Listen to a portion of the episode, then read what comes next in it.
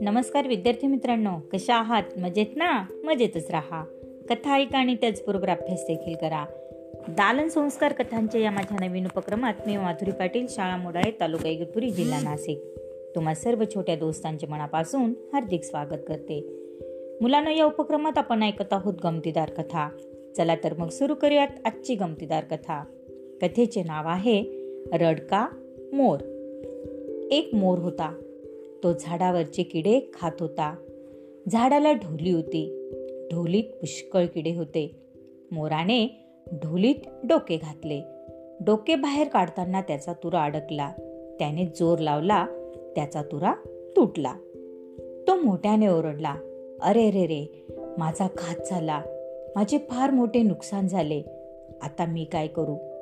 आता सगळे मला हसतील. तो रडू लागला. झाडावर चिमणी होती. मोराचे रडणे ऐकून ती खाली आली. ती म्हणाली मोरदादा तुम्ही का बरे रडता?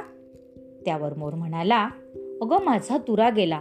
आता माझे कसे होईल? चिमणी म्हणाली अरे रे हे फारच वाईट झाले. तुझा तुरा फारच सुंदर होता. त्या ऐकून मोराला जरा बरे वाटले. त्याने चिमणीकडे पाहिले. ती लंगडत होती. मोर तिला म्हणाला चुताई तू लंगडतेस का बरे? त्यावर चिमणी म्हणाली अरे तीही एक गंमतच झाली. सकाळी सकाळी मला छान भात खायला मिळाला. त्या आनंदात मी आसपास पाहिले नाही. तिथे होता निखारा. माझ्या पायाला चटका बसला. त्यावेळी मी किती कळवळले म्हणून सांगू? ती तेथून कशीबशी बाहेर पडले आणि पायाला औषध लावले. होईल तो बरा पण अजून तो टेकता येत नाही. मी एका पायावर टुनटुन उड्या मारते आणि मग उडते. ही देखील मजाच असते. बरे मी जाते. मला आज पुष्कळ कामं आहेत. चिमणी उडून गेली. मोर पुन्हा रडू लागला. खारीने ते रडणे ऐकले. खार मोराजवळ आली. ती म्हणाली मोर भाऊ तू का रडतोस. तुला कुठे लागले? खुपले का? त्यावर मोर म्हणाला काय सांगू खारुताई? माझ्या डोक्यावरचा तुराच गेला हो. आता माझे कसे होईल? सगळे मला हसतील. खार म्हणाली हसतील त्याचे दात दिसतील. पण तुझा तुरा फार डौलदार होता. ते ऐकून मोराला बरे वाटले. त्याने खारीकडे पाहिले. खारीला शेपूटच नव्हते. मोर म्हणाला हे काय खारुताई? तुझी शेपूट काय झाली? खार म्हणाली अरे आज सकाळी मी एका शेतात गेले होते. तिथे शेतकऱ्याने सापळा लावला होता. मी त्यात अडकले. मी त्यातून सुटायची खूप धडपड केली. त्यात माझी शेपटीत तुटली. प्राणावर बेतले होते पण शेपटीवर निभावले. मी वाचल्याचा मला आनंद झाला. शेपूट काय? येईल पुन्हा.